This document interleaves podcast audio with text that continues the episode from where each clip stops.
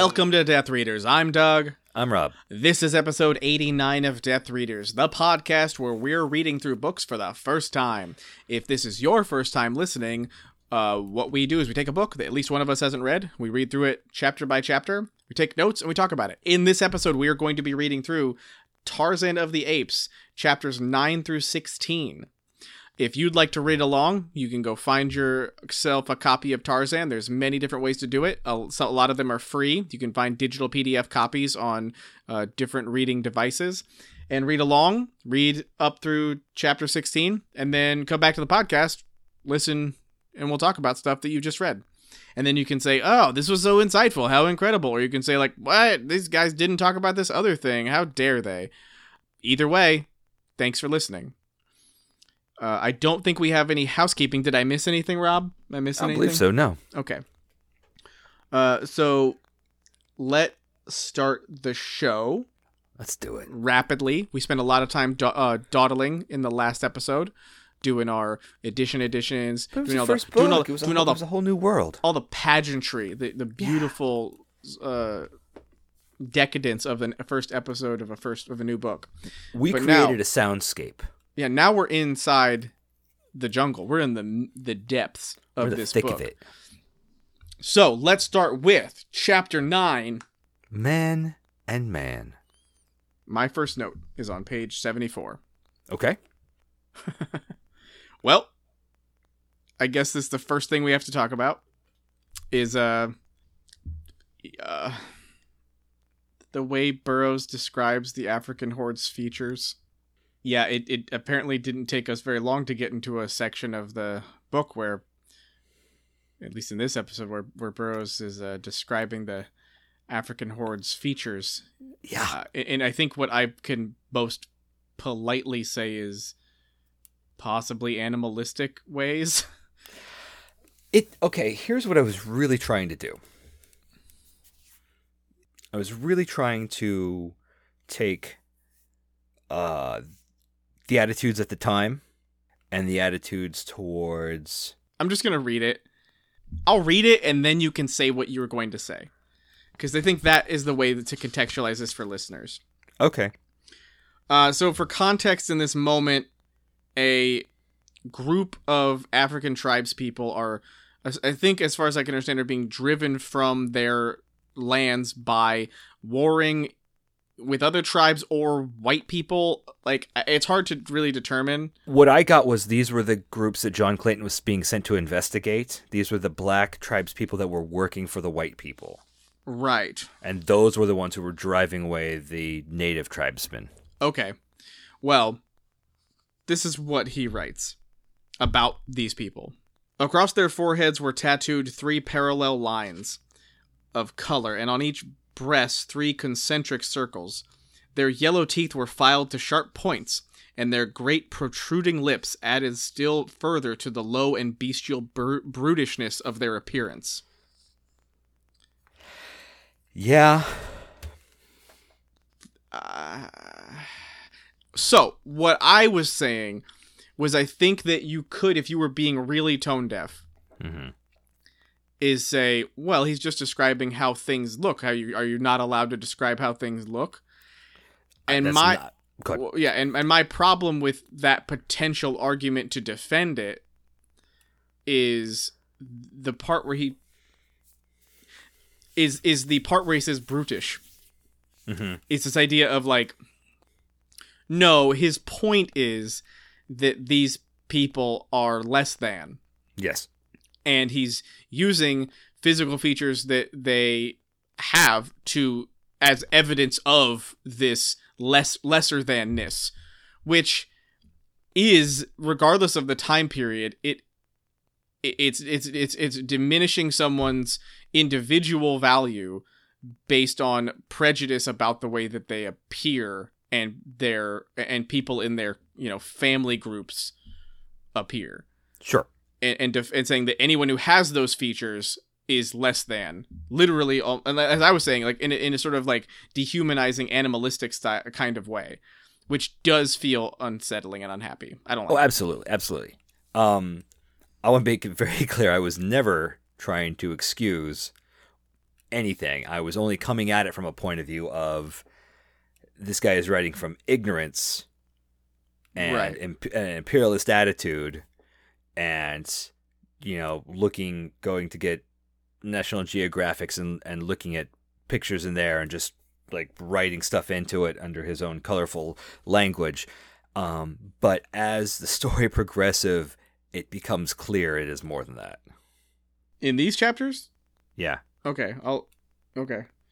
Um that that's not just the imperial attitude that that that is what you were saying yeah, maybe that's what I was saying cuz I I honestly don't know like that much about what the imperial attitude is uh, or has what to I'm, say about I guess, this. well here's what i'm trying to call call it then because i don't think there's a specific imperial set but just there's normal society and anything else societally regardless of race we can deem other in a different way Are you talking about like civilized society, the, that Yes. concept, this the civilization language? yes yes the colonist language of like well these are uncivilized savages. They're not yes. like they're not as good as we are in our Right. cities and our slavery.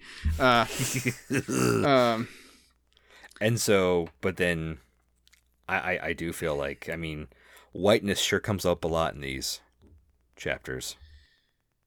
Yeah.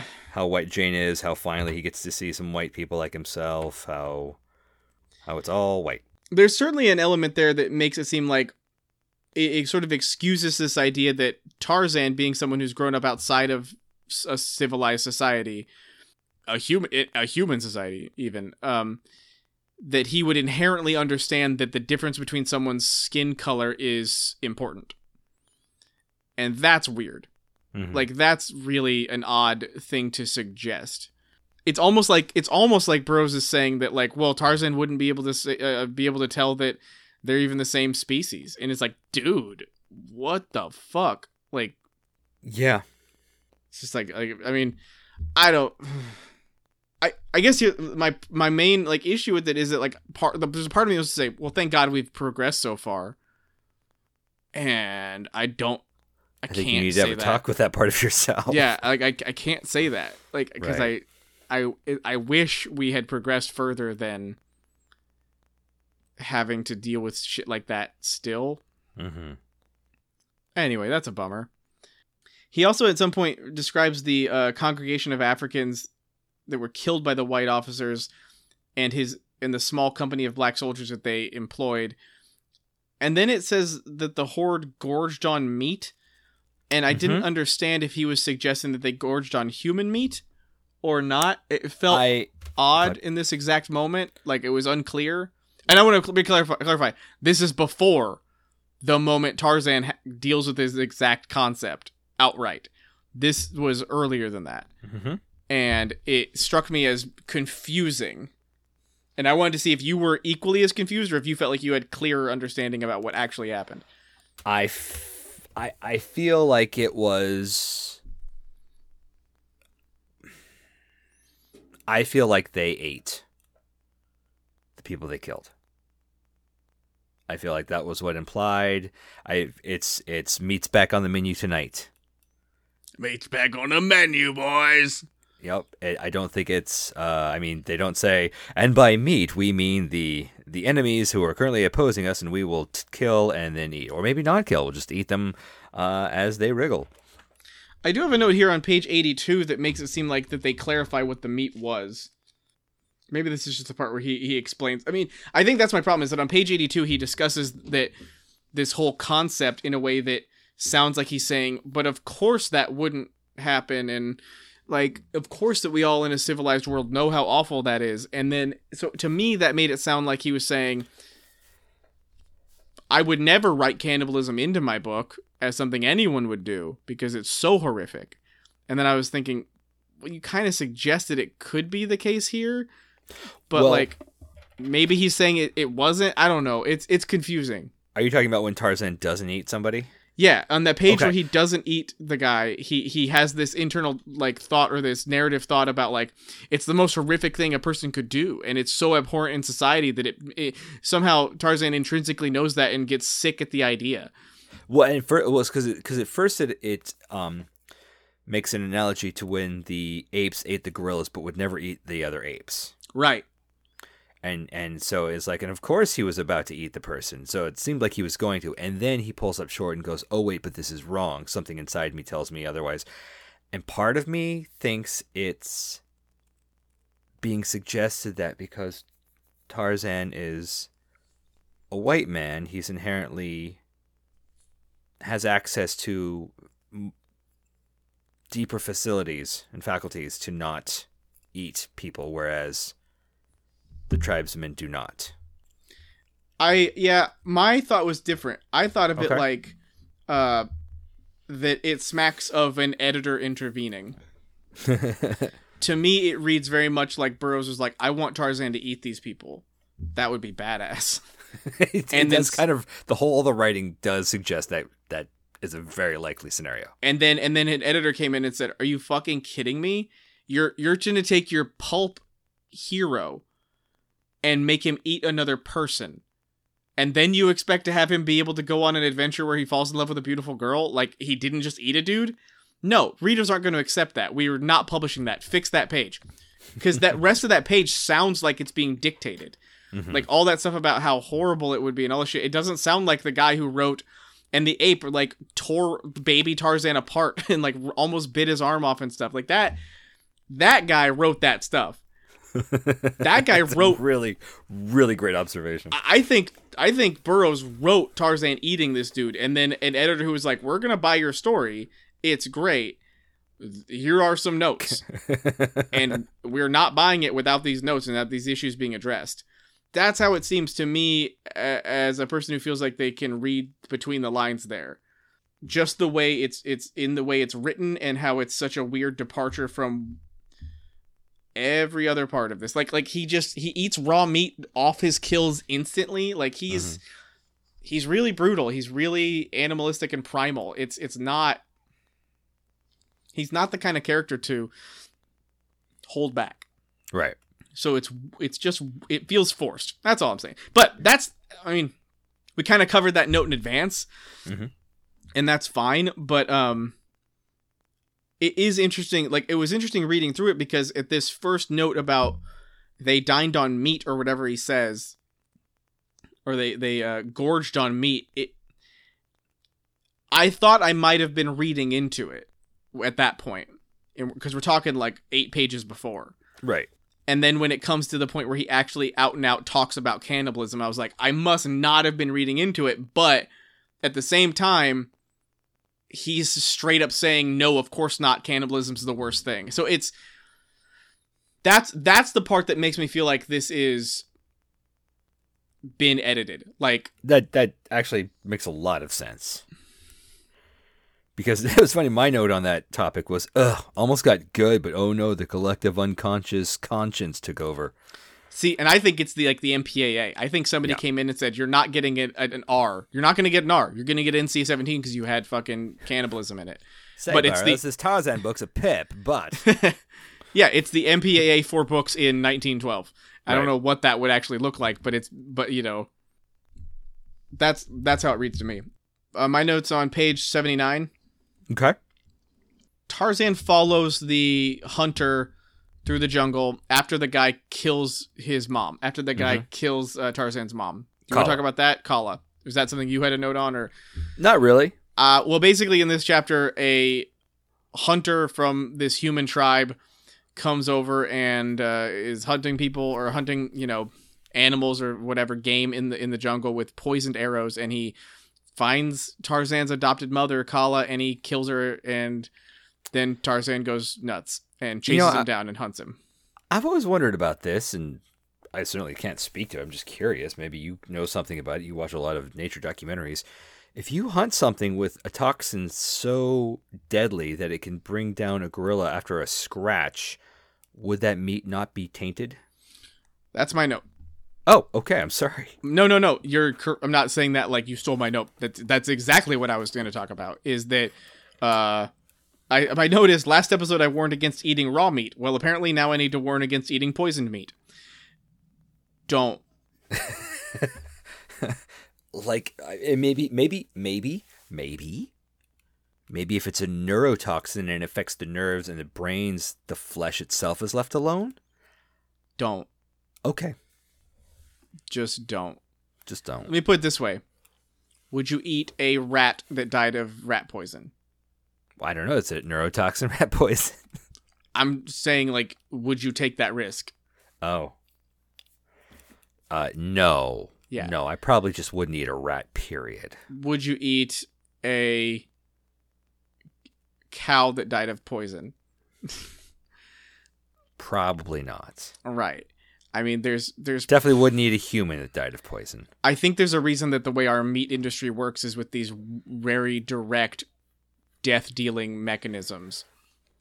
Um none of them are fun to think about, but like No. I, there's a reason why a bolt to the head is the way we do it. It doesn't change the meat like just feed like feeding them poison would do. Uh, or or gassing them. Like if you gas the animals, you could make the argument of, "Oh, they're just falling asleep." You're also fucking poisoning them. Or anesthetizing them to a state where they suffocate, but still like you're it's a bit much. Like it's just it, you're you're introducing chemical elements to the the meat you're intending to consume. It's the same reason you don't want to eat meat with or, or vegetables with like pesticides on them. Like that shit, you're still consuming that shit. Your body isn't immune to it. Your body has to process it, and if it's carcinogenic, it's going to uh, have long. If, if it's carcinogenic, it's going to have long term effects on your, your physical health. If it's just straight up poisonous, it's going to fucking poison you. It, I mean, it just don't. uh, it makes me feel like again, Burroughs is just like he's really not the guy you should be taking life advice from. no, he he just writes. he doesn't understand medicine, he doesn't understand poison, and he doesn't understand not cannibalism. Like, Nature often he doesn't understand. yeah, lots of stuff he does. He doesn't understand a, a whole lot. What he does understand is how to write. Like I think what you said, he, he does understand that, but uh, a lot of other stuff, it's uh, uh, wow. Doesn't understand English either. I mean, in the sense of like what it would take to actually learn how to. Oh, I've got a note like- about that. Maybe we have the same note. I mean, that was last episode, but still, like, There's a I have a note in this episode. okay. Um, all right, my next page note is page eighty. Okay. this is another thing he doesn't know about and i, I thought i was this is yeah it's exactly uh like i understand that this is a fantasy book i understand it's a romantic fantasy book in, in some ways uh, it romanticizes this world that doesn't really exist uh, even though it's pretending to be set in the real world but and i know it's also the turn of the century and i, I don't know exactly when the the wonders of Africa started to seep into uh, Western culture, but I just would like to take this moment to point out that most of the animals that Burroughs attributes to this jungle world are actually found on the savannas of Africa, like not in the jungles. So so hyenas, lions, elephants, even uh, Asian elephants are found in jungles. Um, But you- we're not in Asia. we're not in Asia. Uh, if you were to look at, you know, elephants in Thailand or in uh, Myanmar, um, lots they- they're they're jungle dwelling elephants. Uh, but in Africa, I, I'm not saying they can't be in tree lines or areas where there are trees, but oftentimes they're in savannas. They're Mhm. wandering the plains of Africa. Uh, it, it would be the same as if he was like, and then a giraffe walked by in the forest. And it's like, I mean, into a sense, yes, they have they eat they have long necks because they eat from trees, but not jungles. Like, eh, it's a different ecosystem. It's a different habitat. Anyway, it's just worth noting if you don't know that, uh, he doesn't either. So you're, I guess, you're in good company. But like, it's it's uh, and that's what I mean. But like, it's like a it's a fantasy world. It's that more than anything, like it, it's it's hard for me to accept these things because that's the that's the stuff that feels more fantastic. Swarthy sailors who murder people at random, that seems normal. But Sure. like a, a a lion hunting in the jungle, no, that's not a thing that happens. Um. Anyway, page eighty two is my next a male note. lion hunting at all is pretty rare. Yep. Yep. What were you saying? Page one? 82 is my next Okay. one. Um, That's where we the thing about Tarzan deciding to eat the guy. So at this point in the story, if you're reading along, Tarzan's caught up with his guy, his the guy he was hunting. Um, who the poison meat that we were talking about? That hunter killed a boar and ate from it, and then I think Tarzan ate from it too as he was trailing him, and then hid it and was going to come back for it later. No ill effects of eating poison meat. Uh, and he eventually catches this hunter right before he uh, reaches his, the outskirts of his village, and then he in a in a thing I kind of I, I I was deciding whether or not we needed to talk about this, but he he hangs the guy by his neck until he's dead. Yeah. Well, I thought he hanged him and then stabbed him. Yeah. So He really, the stabbing hang- killed him. So that's okay, right? That makes it. Uh, Yeah. it. I this is the another part one of those. Did you come across? Did you did you come by this honestly, or did you set up Tarzan's use of the lasso because you knew this was going to be a part of it? I don't know. It's it was just. Really? Do we have to do this? I think that for me, it, w- it wondered like, okay, like it's impossible not to read something with a modern perspective. Sure. It's it's impossible to read this and not look at it and go, that sure looks a lot like lynching, and think, uh, this hero character is kind of lynching this guy, and it's not the first. I mean, at least it's not the last. Um, it's definitely not the last. and and that seems kind of uh unfun but like I trying mean- to think like it, I, I cl- clearly that shit wasn't new in 1912 like no, like at that's all. the thing is that there's he he had to have known that that imagery would be evocative i i, I feel like if I, I have a hard time believing he wouldn't I, I, but he might not have been thinking about it. That's the thing. I feel like a case could be made for some of this that he's writing from ignorance. I don't feel like it's like Lovecraft where he was setting out to really, really make his case. Um, I, I- I feel like some of this could have been stumbled through with, and that's what I'm trying to say that, that some of this could have been stumbled through with just an an imperialist attitude and a steaming pile of ignorance. yeah it would be Um, quite a but, large pile But I could easily be swayed the other way. I just don't know enough about Edgar Rice Burroughs. That's i think the challenging thing about this book is there really does seem to be a lot of stuff that just sort of like skirts the line of Mhm. being out like of being outright ignorant and then straight up racist like those two things he's like right now at least uh, i don't want to apologize for him that's not my goal it's No. just like i'm trying to comprehend what i'm reading Yeah. and it it it feels like i it feels uh ambiguous at this moment especially like we were saying there's all this stuff he he has that's so hardcore and brutal and then he like pulls back sometimes. Hmm because like this is the this is the page 82 for me is the page where he kills this guy and then decides to he's going to eat him and then pulls back from that idea. Which i thought was gonna be really hard like really dark. I thought it was gonna be extremely uh, brutal to read and be like wow this is not what i expected um, i mean i didn't expect to have the conversation at all when i started Sure. the book and then to read that and you're like wow this is a kid's book I don't think it is a kid's book.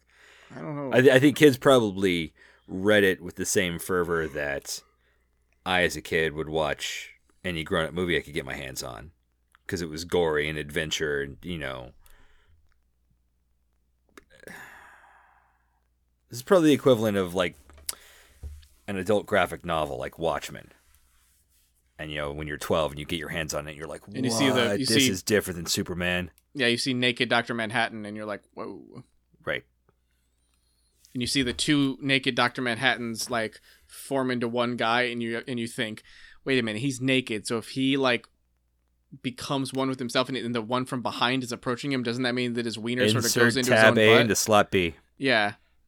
It's like, I know how hot dog buns work. Like that's so what Dr. happened. Manhattan.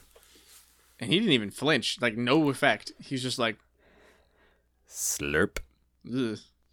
And then she's like, do By you have to slurp, I meant that in front slurp up the butt. That that just sounded. I'm sorry. I don't- Why? Why would you It's- say it's- that?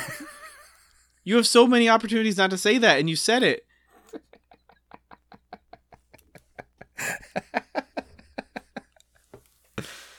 I mean, I felt like I was being pretty graphic, but like toeing that line like Edgar Rice and his racism, and I'm just like, I feel like you crossed it, man. Ah. Ugh. Ugh. Okay, I'm done with that chapter. Are you done with that yeah, chapter? I'm done with that chapter. Fantastic. Uh, wow. That brings us to chapter 10. Billy Zane, the Fear Phantom. He's just the phantom. He, he inspires fear in the hearts of men, evil men, like the Shadow. I like both those movies. I I I, I still haven't seen the Phantom. Really? really? Yeah, I know, right? Man, if you could finish watching the movies I've lent you, I would lend you the Phantom. I'd have to start them before I could finish them. Yeah. Just make sure we're on the same page. Yeah. We're on the same page. I only have an overview, basically about what happens. Well, I got a note on 91, um, again about the tribes tribesmen Mm-hmm. that I believe the uh, the leader was wearing a necklace of dried human hands. yeah. I thought that was an interesting and graphic detail. That's actually the only note I've got, but I was just like, I want to I want to jot that down because it just it points to motive, Your Honor. there's another part here where well see i don't know about that i don't agree with that because like i think that there's i don't know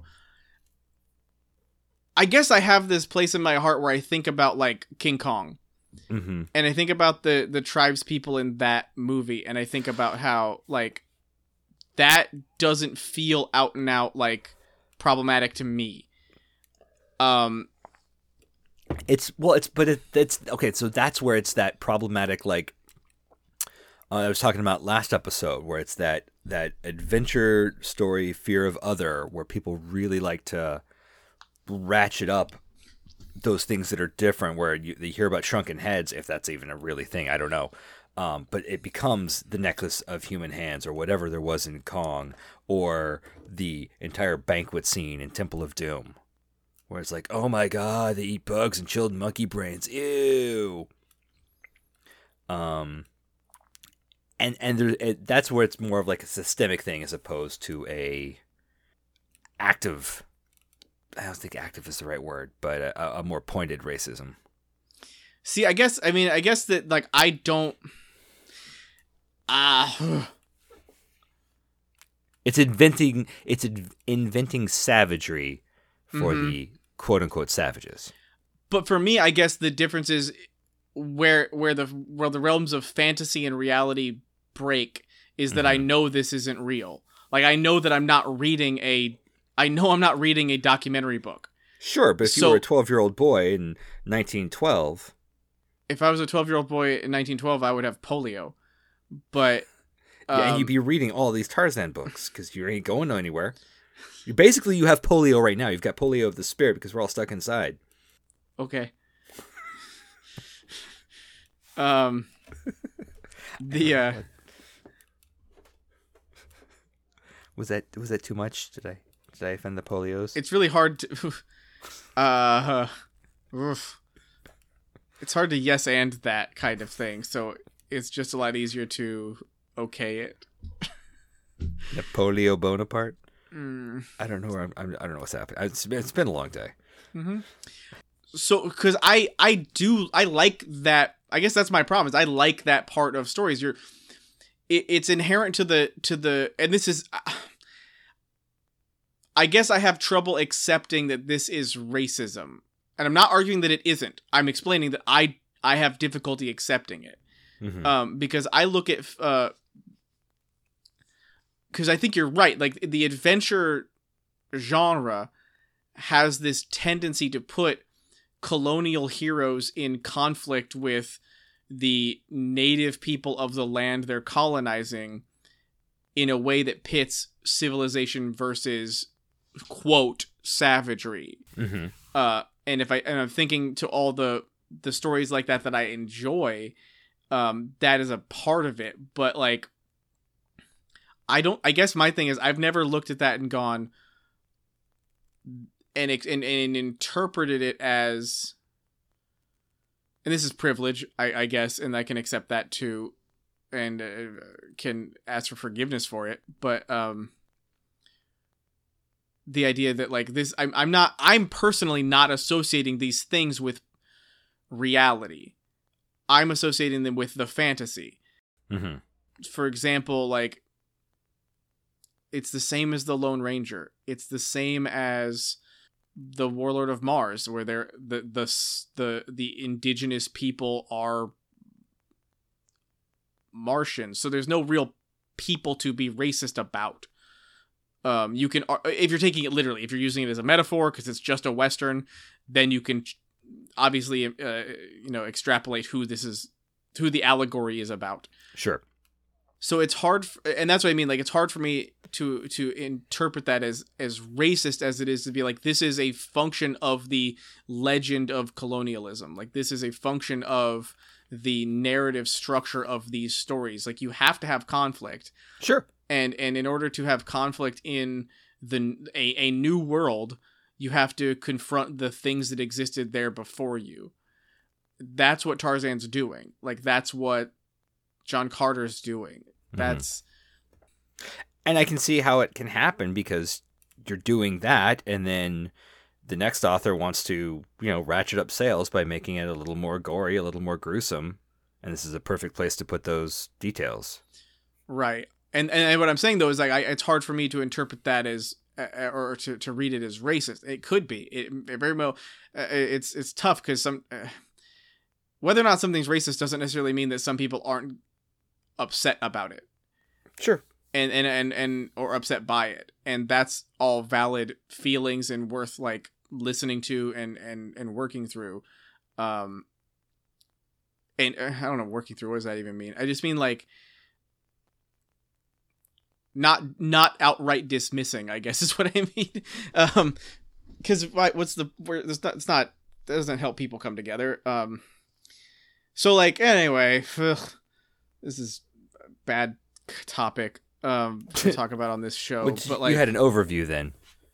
well i guess what i can talk about is i can talk about again like my struggle with differentiating between adventure archetypes adventure tropes and the the people f- who identify with the indigenous groups and that's the thing that i feel i, I can recognize is that like if there are people who really were the people who were indigenous to these areas in the story. There really were there are people who are indigenous to the parts of the of america that the lone ranger like uh, had adventures in. Sure. and there were real people who were being subjugated and and brutalized in reality that this fantasy is celebrating. And in that sense to celebrate those fantasy stories is in a sense a way to i guess like whitewash history uh to say like you know these this is how it could have happened because it's safe to pretend about it this way. It justifies the brutality. or it like- ex- or it, it erases it. it it washes it away. It says no no Well, no this wasn't like that. If there was we would have had stories about it. But no it's like or this. or if it w- if these people were really this horrible wearing necklaces of human hands and it would have been justified to eradicate them. it justifies what we did right. Yuck. Very Um, much. yeah. And and that it happened on that collective unconscious level i'm using that incredibly loosely but just i it's just interesting.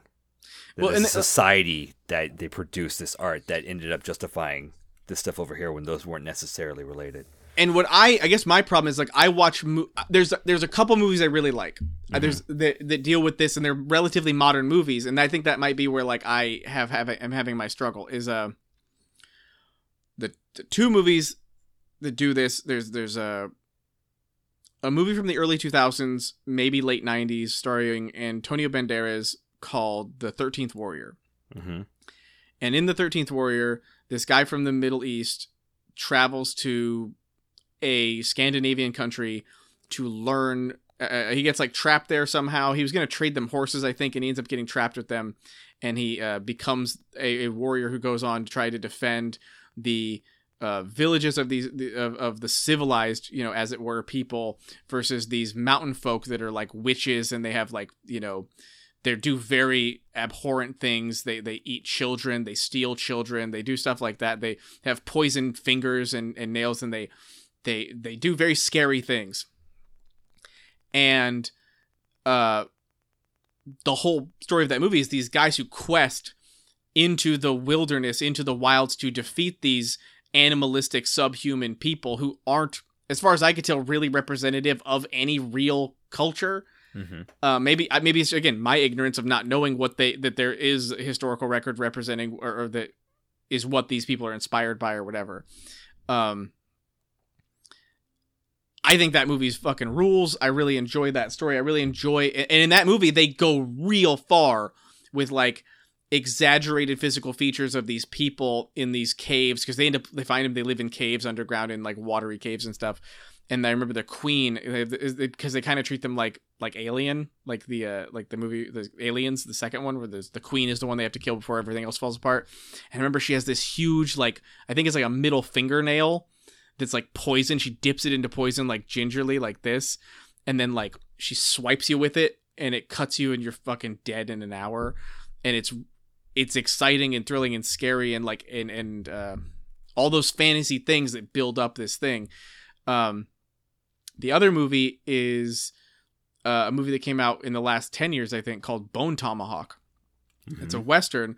Does, it's, it's a very similar story. These group of guys gather together to quest to rescue someone or defeat these enemies of these like brutal savages who in this case unfortunately are you know in the united states the western united states so clearly they're supposed to be representative of uh, native americans in some way uh, in that in, in the very deliberate way of they're from they're native to America or North right. America.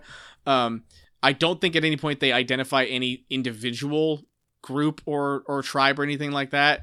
Uh, but if I was a person who was Native American, it would probably be pretty upsetting to see that uh, depicted that way. And but my point really is the thing about both of those stories that I like so much is how extreme they go with their uh, their uh, uh costuming.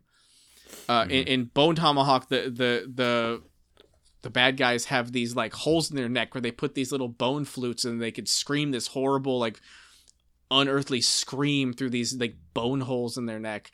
And then they have like they're just very violent and scary and and, and excessive. And it's it's it's just it's just a lot.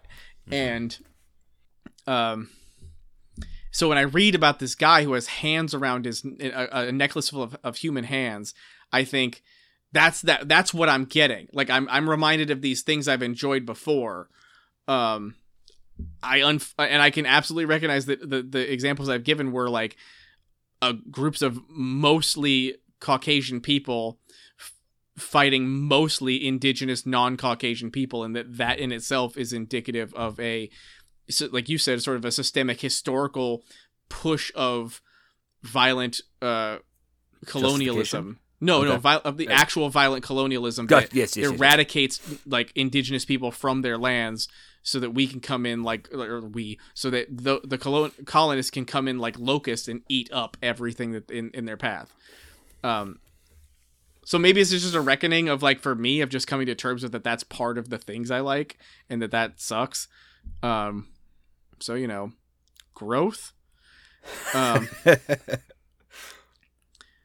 I don't know. I, anyway, I, I think it's important. Th- this is the kind of thing I feel like is important to talk about when we talk about Tarzan, because there's a lot of bullshit in here that's uninteresting or just like okay, fine. But like this is the stuff where it's like you know I, I'm I want to I want to find learning moments. Sorry if I got any of it wrong to anybody listening who knows how bad I got it, but I'm trying. Does anything else? No, nothing really else happens in this chapter, right? He just torments the villagers. He torments. He steals poisonous arrows from the tribe and defiles their houses. Uh, specifically, the one of the man he killed. Uh, he tips over their poisonous like cauldrons and spills their their food and stuff like that. But other than that, no. Okay. Want to go move on? Let's do it. All right, that brings us to chapter eleven.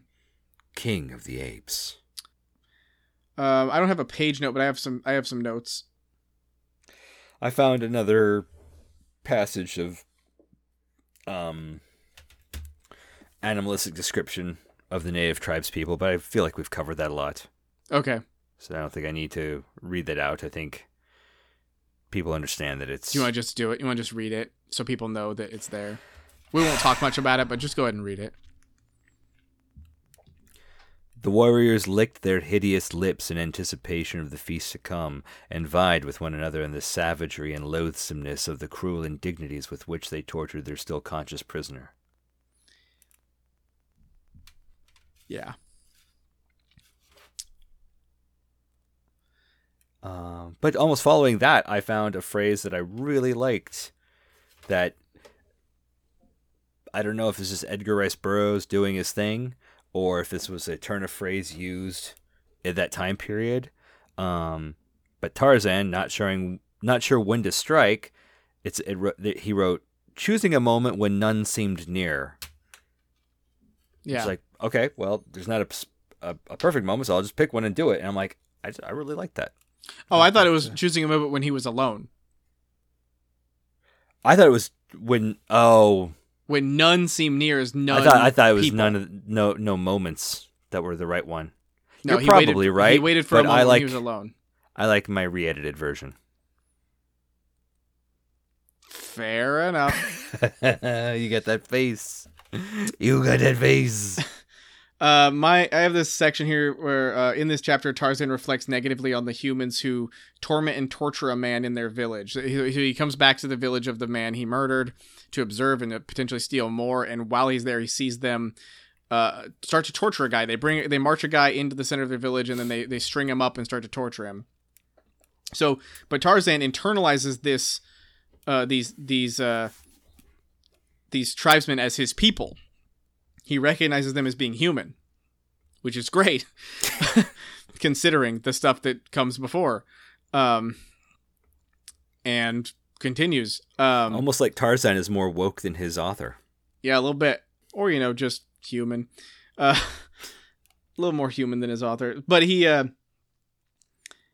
but then he also sort of internalizes these the actions of these specific people, and then he extrapolates that into representing all humanity as being evil and cruel because these these uh, people are bringing in this this guy and they're torturing him and all, all being very excited about it and they're all getting they're kind of, it's like they're kind of getting off on it. And so he's like well that seems bad just as bad as eating another person. Sure tarzan. I'm sure you just figured all that out see and i and i thought to myself like it, it could be easy to look at this again as one of those like oh he's just digging down on indigenous people again. But i kind of thought he was it might have been I, I kind of read it as like i think he's just talking about how awful all humanity is. I think what he's saying is there's really no difference between whether or not you're civilized and or you're uncivilized let's say in these terms and do horrible shit versus being the most civilized and doing horrible shit. We're all like humans are violent and cruel. Hmm like regardless of technological advancement like that's that's my it, it, sounds like what he's saying. I i thought that was really interesting because tarzan doesn't say he doesn't think internally these people are evil. He thinks man is evil. And so i thought that distinction in the writing was very deliberate and important.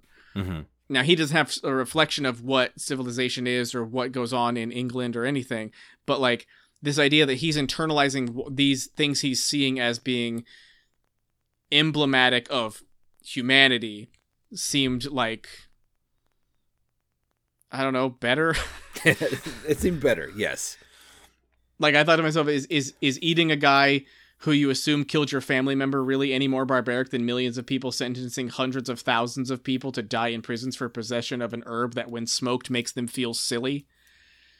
I mean, I would argue no. Right. And that's that's sort of where You I'm at. I'm pro eating your enemy. Yeah.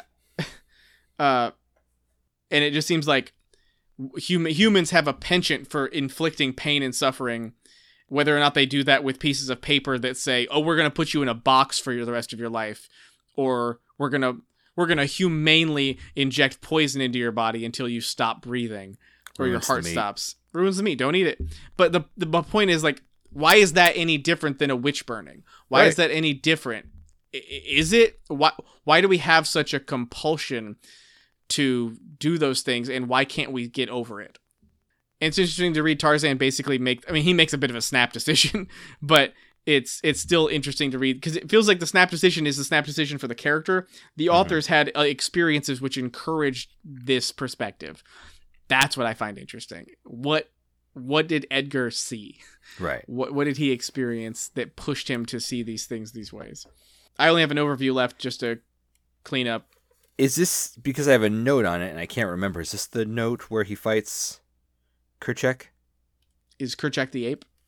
Kerchak is the leader of the apes. I think that's later. Well, he fights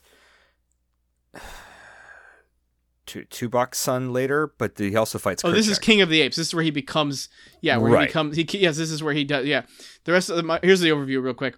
Tarzan again harasses the nearby African tribe, stealing their arrows and tormenting them with uh, the human skull prank. Mhm. uh, where he, throws a human skull into their pi- into their midst in the middle from from the sky. It seems classic. while, while they're torturing this guy, and then they all freak out and run away. Um, that was the yeah, he- bestseller before Whoopee Cushions. then he kills the the lioness, and then uh, he returns to the apes, and then kills Kerchak and becomes king of the apes, and that's the name of the name of the chapter. So yeah, this is where he kills Kerchak. So I just wrote he better check himself before he corrects himself.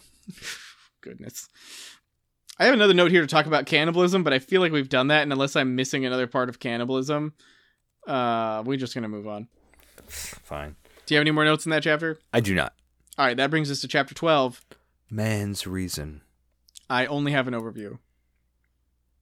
So is this where he fights Turzok or Terkoz? Yes. Okay, so before we get to your overview, he's going to fight Terkoz. Uh, I, my note was florid though the prose may be, sometimes uh, it's confusing, Yes. as in as in his metaphor. Because here's a passage right before he fights Terkoz. When Terkoz saw Tarzan approaching without his arrows, he continued to belabor the poor woman in a studied effort to affront his hated chieftain. That woman in question was another ape. Yes. Not a woman. and and I think that's indicative of Edgar Rice Burroughs being like, I don't give a fuck. I'm writing forward. I don't look in the rearview mirror. Yeah. I, I- what he does is engaging and enjoyable, but he does not edit with a fine tooth comb. No. Yep. What's your Um, what's your my- overview? My, overview is simply uh, Tarzan continues to torment the villagers, uh, stealing on their food and arrows and maybe killing their hunters. Um, with it, more uh, hangings. yeah. Um, so these chapters are very much a lot of it is Tarzan went back to and fucked with these guys some more. Isn't he a hero? Um, and uh, I feel like the the the maybe killing the other hunters was was unclear. That's why I say it like that. I, I feel like somehow again the way he word you like you were saying, sometimes he writes flowery prose, but they it's also kind of convoluted sometimes. Tarzan decides he doesn't want to be the king of the apes anymore, and after a violent contest, he explains he's going to retreat to his parents' house and no longer rule the apes. Screw you guys. I'm going home. Yeah, and he he has a pretty intense fight with uh what's his name? with an ape. Uh It's it's Terkoz. he has a fight with Terkoz. son of Two balls. Two yes, I could. I can. Yes. Um and he uh he fights him and he has this moment where he realizes I could just kill this ape again or I could make him say uncle and then if he says uncle it'll make me look awesome. I'll feel I'll look so like also, he'll be a monkey's uncle. And um he the the the ape surrenders and then Tarzan's like I'm out. I'm never coming back. I'm leaving the tribe. And the apes are like okay. And he you haven't been around in a while jerk. Um, All your fancy book learning. and then he bails and heads back to his house. You got anything else? I do not. let's move on to chapter 13 His own kind. Uh, I have a note midway through the chapter so if you have anything What- in the beginning My note is about a note. okay Tarzan's note. Oh, Tarzan's note. Okay, then I will say. Um,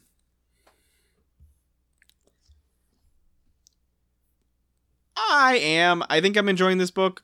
Um, but I think it, it in on the writing, it takes too much time between dialogue. There- these these chapters are dense with uh, description of locations and actions Mm-hmm. and examinations of social structures and things happening. But There's not, not, a lot, of character talk. building either. Yeah, and there's not a lot of talking. And no, it's definitely not a lot of talking. It's and then this happened, and then this happened, and this happened, and then this happened, and finally somebody said something, Right, and back to listing things that happened. Right. It's very uh, like it's like Genesis in that way.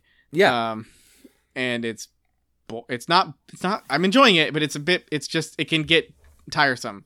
right. Um, so at this point, we finally get other humans who are going to have conversations, and I feel like that might pick up the pace. Um, We've got more shitty pirates who And- murder and- their captain.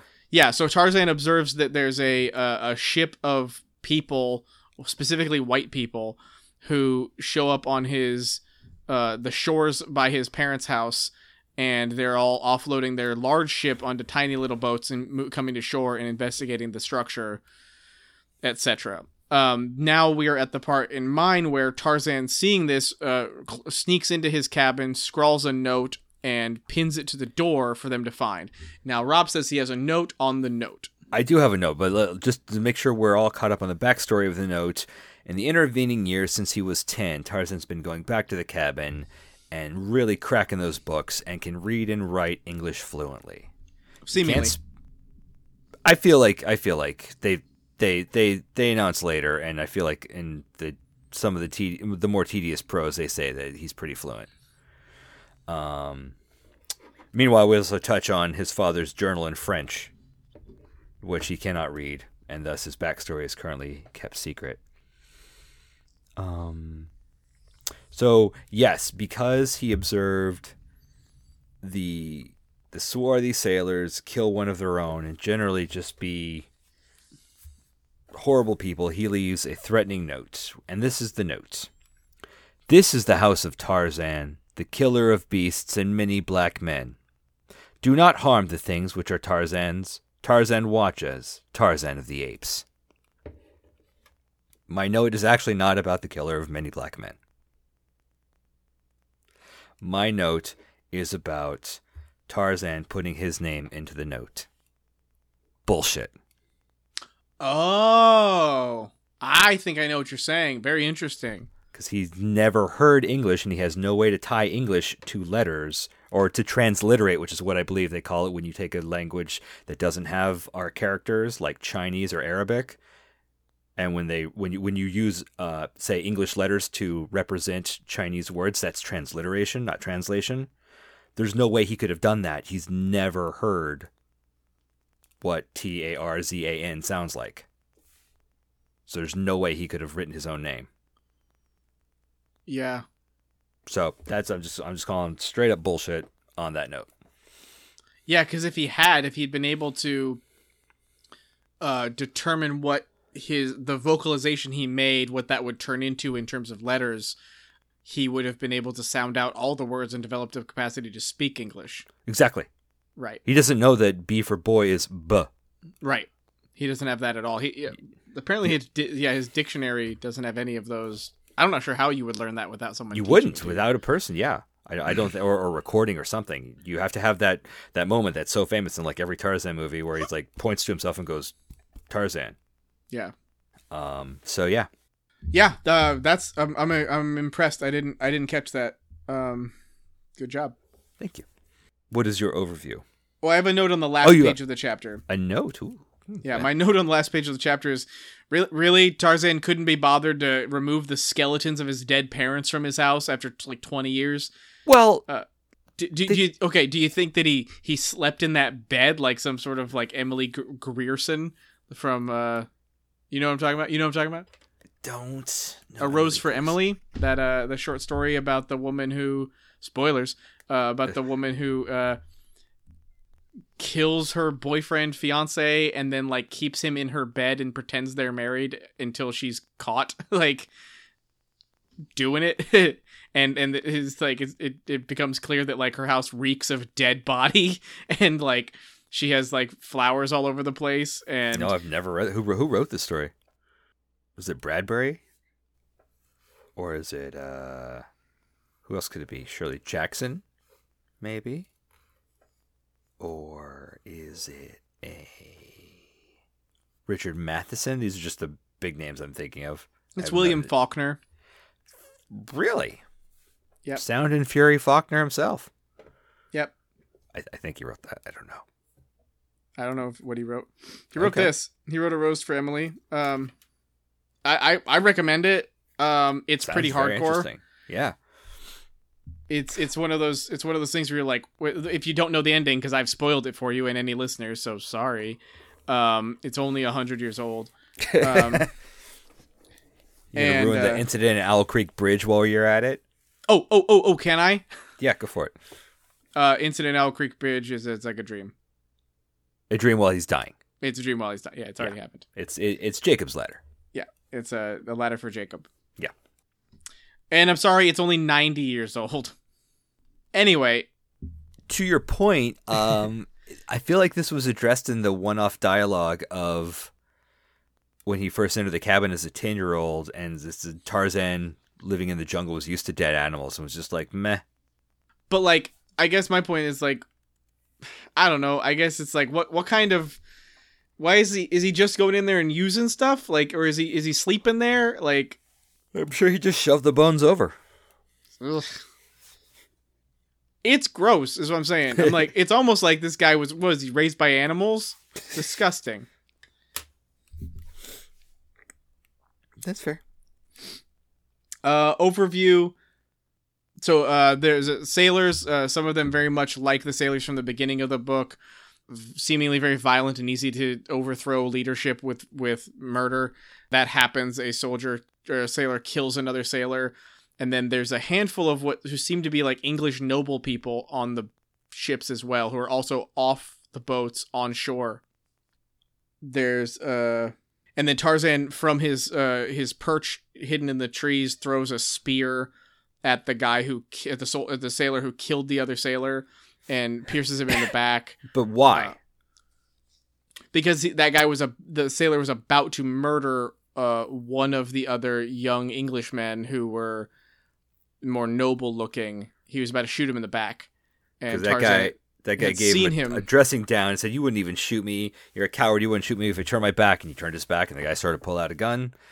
Tarzan said, "Not on my watch." But Tarzan, not being able to speak or understand English, didn't know what had actually happened. He just uh, learned body language somehow, Yeah, and um, determined that he had already watched someone die, and he didn't like the little rat-faced man, as he called him. Do we want to talk about who the proper young gentleman is? I don't know if we know that yet. Um, I thought they'd they named him. They at least named him at this point, and they had had a couple of sides earlier that I meant to talk Eventually, they explain exactly who he is. But sure, this is a fine time to say It is none other than Tarzan's cousin, Tarzan's cousin. son of the current Lord Greystoke, since uh, John Clayton was lost at sea, and as far as everyone knows, his lineage ended. So his brother became the Lord Greystoke, and this is, which is interesting. Um, if you watch the Disney version, they they of course change things around. The, the the the people who show up and enter the ape's world are Jane, her Mhm. scientist father, and their guide Clayton, who's the bad guy. And that guy, if you look carefully, is drawn with very similar features to Tarzan. I don't think they ever make a thing out of it, but it's an interesting touch. Hmm, that's interesting. And and and because you mention it, Jane and her father have also sho- uh, appeared. They are here. They're also on the uh, on the shore. Um, and then another guy who uh, Doctor Mister Phil Philburn or something like that. I remember the word being almost a dirty word, and I don't remember what it was now.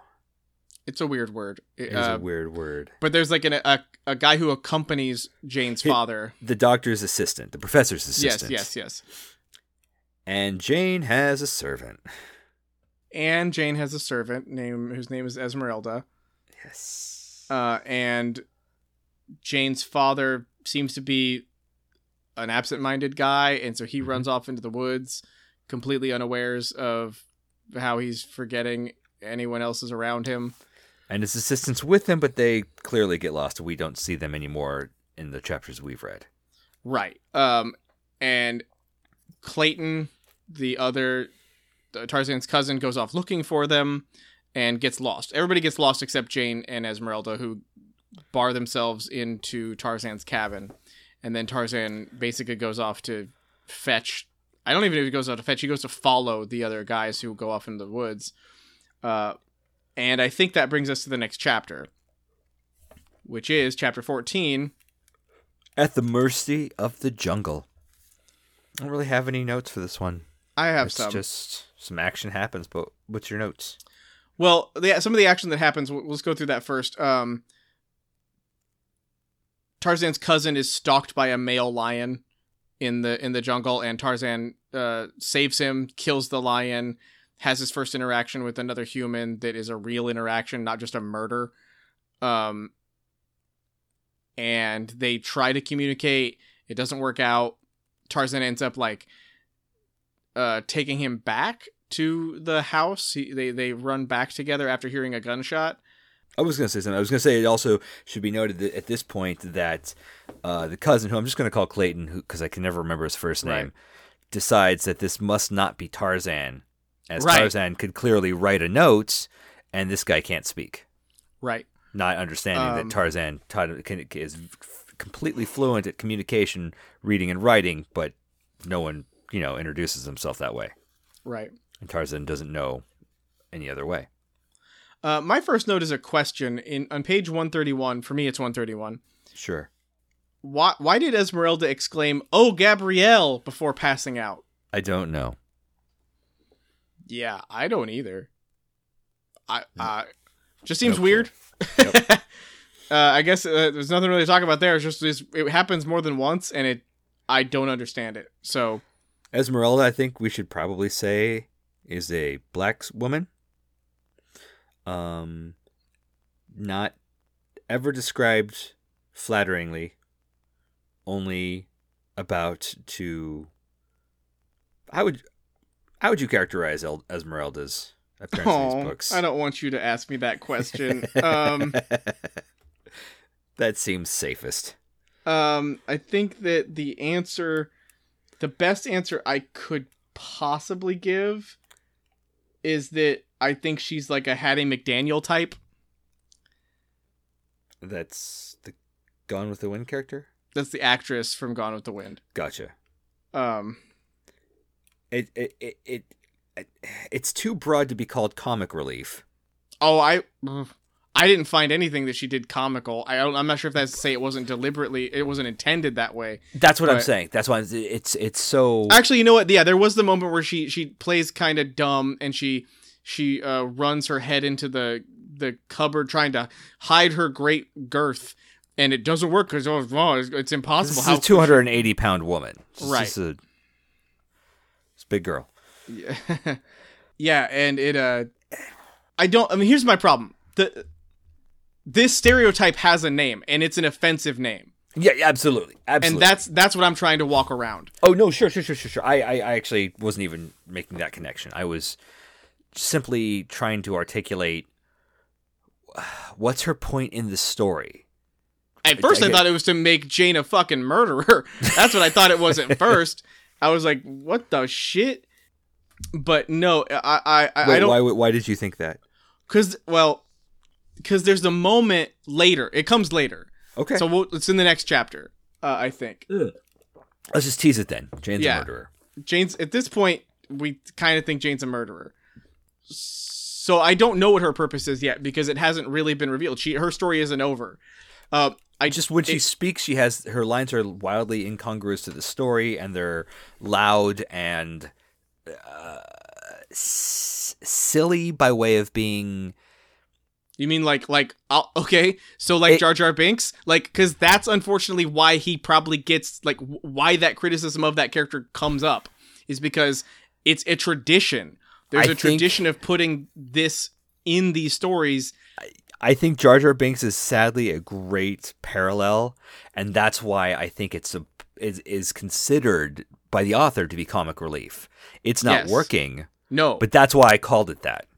and I and I fully understand and agree that I, that's what I was saying. I think the intent is to be funny. It's not funny. Right. It's it's uh we have to do this now. incongruous. It, it's yeah. It's it's it's it's it's oppressive in a way. like it's it's just it sucks. It just I don't enjoy it. Um, Yeah. this character doesn't have any sort of agency because she's essentially she's a servant, and what so as insult to injury, she's also going to be a massively overweight, stupid uh, caricature. And it's just it sucks. Like I, I I imagine that being your only representation in in popular culture. It fucking sucks. Ugh. I was really hoping. I, I didn't expect this character. When I started the book, uh, that's another thing. I didn't expect this character to pop up. I didn't expect this archetype to be part of this book. Mhm. It's. I don't like that it is. It's. It's the slow build of the case of like, oh, Tarzan's racist. like, oh shit. like, yeah. Uh, it's hard not to not to see it once this pops up. Right. Yeah, uh, I, I, I mean, if I work really hard to excuse it, it's you. You could think things like, well, you know, very wealthy people of the time from the United States had servants, so it wouldn't be that uncommon for her to have a handmaiden or whatever you want to call this role. But that still feels like, which I mean, it, it might be true. Yeah, Sure. it, it might it might be true, but it's still like the choice to make her a caricature is the choice the author made. The cho- the the author didn't get to invent the social structures that made this a relatively common thing for people of this character's stature. What was the author's choice was to make her uh, a buffoon Yes. and a joke, Yes. and in that way, it it's there's that's where the sort of racism or the the bigotry comes from. I- I mean, that's where I have no problem point like being like, oh yeah, oh yeah, this Yeah. is an issue. that's problematic. At this point in the book, okay, uh, Jane. Okay, so what's happened is Jane and uh, Esmeralda, are, Esmeralda. are are in the, are in Tarzan's cabin. They've locked themselves in, and there's a lion outside. There's a lioness trying to break in and eat them and kill them. And so they are hiding in in the cabin. Esmeralda's already passed out once or something, and the lion can't break down the strong door that uh, John Clayton had made so many years ago, but it's figured out a way to break through the window, and so it's it's working its way into the window to come eat them. And Esmeralda is is acting like a fool and doing dumb stuff and running all over the place, and passes out on the floor. the The lion starts to break in, and Jane remembers that she has been she was given a revolver by Clayton before he walked wandered off into the into the woods and she takes it and decides she's going to blow her brains out she decides i'm going to kill myself because that's better than being eaten i mean i guess i'm going to get eaten anyway but i'd rather not suffer through it and then she realizes that uh, esmeralda's laying on the ground a, a woman who she acknowledges she has the most respect or maybe not respect but like she she feels like as a member of her family she Sure. feels like is She has a connection with this woman. Yes, this is a person who is essentially a surrogate mother for her because she's a rich white woman. So why would she? she and her a father's a that- complete ditz, so she needs Right. something. right, and so she deeply cares for this person. She says and she basically decides she can't accept killing herself without killing her, her lovely uh, assistant first. Mhm. So she runs over there and then puts the the gun against uh, Esmeralda's chest, and then because she's startled by the lion, pulls the trigger. And so that's the moment where I'm like, "Oh shit, Jane's a fucking murderer!" Like th- that that was crazy. Like that's intense. Uh, and then at some point, my my next note's actually like at some point they acknowledge that Jane's from America, which I don't know if I'd ever really acknowledged or understood. Um, Well, again, she's certainly not in the that Disney movie, the Disney movie. It's right? it's hard in Greystoke because she's played by Andie MacDowell, but for whatever reason they hated her her her southern Andie MacDowell accent and they had her voiced by Glenn Close, Bizarre. who played Kala in the Disney movie. Wow. and Cruella de Vil. Yeah, but I don't know the Cruella de Vil song in German, like I know You'll Be in My Heart. Hör auf zu weinen, Oh, no. nimmt meine Hand. Ah, okay. Halt sie ganz fest, keine Angst. Um, that's basically where the chapter ends. Is that is that she runs over to. Uh, I think she also shoots the lion at some point in the shoulder, which is like, come on, you, you missed its face. Is Right. how far away is it? Right there. It's right there. And Also that the- Yeah. Also, that the lion doesn't run away after being shot once. Also, I mean, I don't know how animals react to being shot, but I'd imagine it's not with whatever. like, all right. Uh, maybe I'm wrong. I don't know. I I don't. I don't want to be shot. Don't shoot me. I I will run away. um. Bullets, your kryptonite. Yeah. Bullets are my kryptonite. Exactly. All right. That brings us to chapter fifteen. The forest god. Uh, so Tarzan and his cousin race back to the cabin where they pull the lion from the house, and then Tarzan kills it, and then disappears into the woods. But again, on the last page, it's revealed that Esmeralda was not shot to death by Jane. Uh, somehow, even though it was written like this weird, like fake out, like oh she's dead because she shot her, it becomes uh, clarified that actually Jane, in her startled, startled, in, in being startled, moved her gun from the chest of Esmeralda and shot harmlessly on the floor, or something. And it's like, well, great. Uh, I feel like this is actually the second time we've been faked out by a death in this book. Was is it was this book serialized? Did it have these little mini cliffhangers from like issue to issue? Is that why that's happening? I don't know anything about the history of the publication of this book. I don't know if it was published in bo- novel form originally or in pulp magazines first. I'm gonna look it up for next time. But but I want to say that the the other fake out is at the because like you're saying the end. It makes sense that if if it was published in like magazines or something first, because the other fake out was uh John Clayton when he he falls to the to his desk and you believe you might you could believe he just died. And then the next chapter, he's like, "Nope, not dead, just depressed." that's true. That's true. I wasn't Um, thinking about that. It- it's happened. This is the second time it's happened. At least. at least. And that would also make sense for why it felt like there were so many origin stories, Mm-hmm. like so many different like mini adventures of him as a kid having different learning different things. I don't know. That's a really good question. I'm uh, that's your homework. Figure it out. okay. All right, how you feeling about the book so far? Uh, it can be fun and engaging. It can be tedious. It can be problematic. Yeah. It's it's it's a window into a different time, which is fun. It's a window into a different time, which is ugly. Yeah. It's kind of. I've got lots of feelings. What about yourself? Same.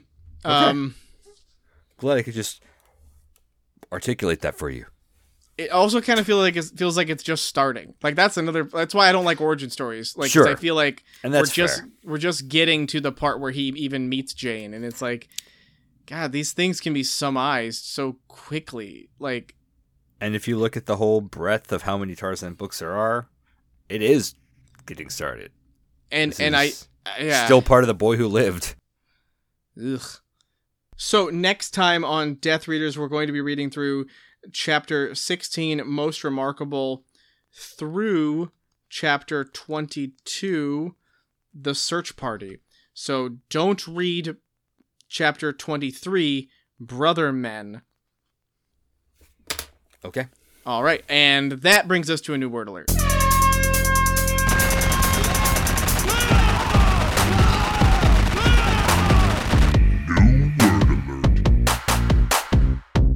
Hope you're ready. I am so. All right, Very our ready. first new word. Yes. Esculent. Esculent. Can you spell it? E S C U L E N T. Oh. It's not the word I thought you were going to use or choose. Esculent. Uh, it reminds me of ungulant. Is it some kind of animal Nope. that doesn't have hooves? Nope. What is it? It's an adjective that means the thing that's being described is edible. Oh. Okay. All right, you ready? Yep. Creeper. Creeper. Creeper. Uh, it's a vine, isn't it? Yep. Yeah. It's a noun that describes a, cr- a plant that, that a creeping plant Sure. like a vine. Next word. propitiate, What was it? Propitiate, Propitiate. That's a word I've heard. I have no clue. It's a verb. Means to gain or regain the favor or goodwill of. To appease. Hmm. Okay. Next word. Escutcheon. Escutcheon. I'm going to say because of the Pirates of Penzance, my guess is it means like honor. I feel like it's honor or coat of arms, one of those two. Okay. Okay. It's a noun. Okay. Uh, first definition a defined area on which armorial bearings are displayed and which usually consists of a shield. Okay. So the thing that holds the herald. Sure. Okay. Sure. Okay. Uh, the second definition is a protective ornamental plate or flange, as around a keyhole. And then the third definition is the part of the ship's stern on which the name is displayed. Huh. So when you went Pirates of Penzance, I was like, oh. No, I was thinking about how the Major General was worried that he had brought shame upon the family escutcheon. Oh, And so I was using context clues. But then again, the crest. He was saying the family, like, kind know, of like that. sigil. yeah. yeah. Well, it actually makes more sense since he bought the property, and since he owns it, it's his. It's now his family's, but he doesn't have like anything up yet, kind of thing. It, it's it's a joke. It's a Is it a joke? because like his ancestors who are in the tombs that he bought, so they are technically his ancestors, though they're not his ancestors. You see, it's this is that great Gilbert and Sullivan wit. They're hilarious. Next word. Fag. Bundle of sticks. Nope. It, okay, so the, the thing about my dictionary is that it it only it only has uh the pronunciation for like the root word. Mm-hmm. There's the word fagged is used used Oh, in Tarzan. fagged. Okay, I, yeah, I was thinking of fagot. No, Um, this is this just fag. Fagged is in fagged and shagged and bashed. So tired, tuckered out. Yeah, this Yeah. to work hard to toil. My reference was Clockwork Orange.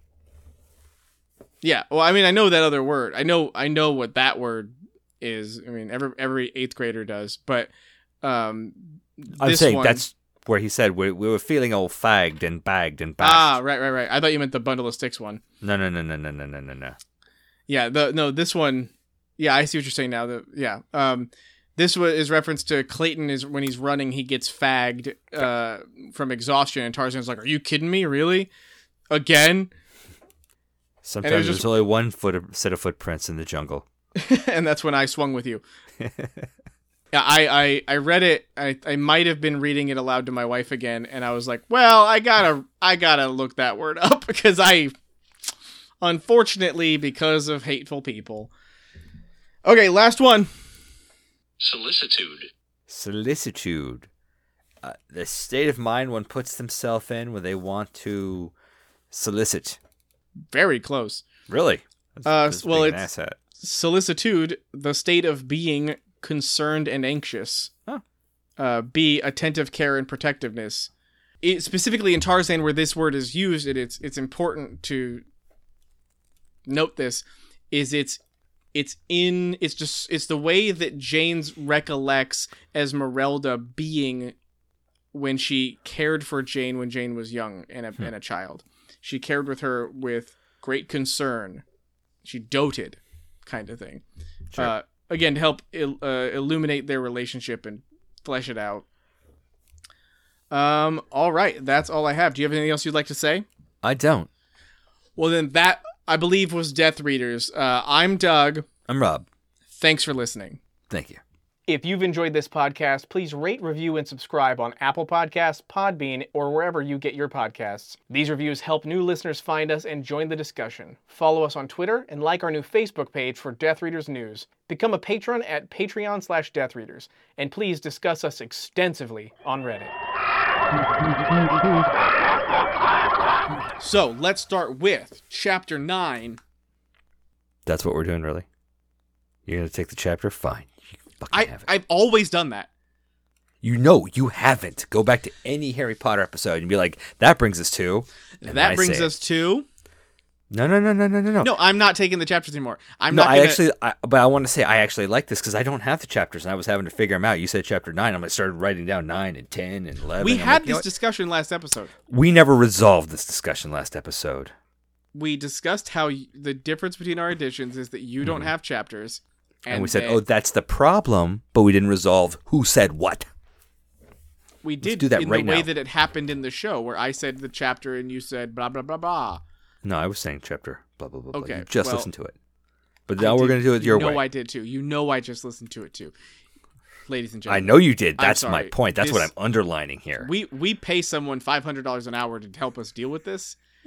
this is not something we need to hash out now, but uh, I apologize for wasting your time and and uh, letting you see beyond this curtain. It's uh, deeply embarrassing.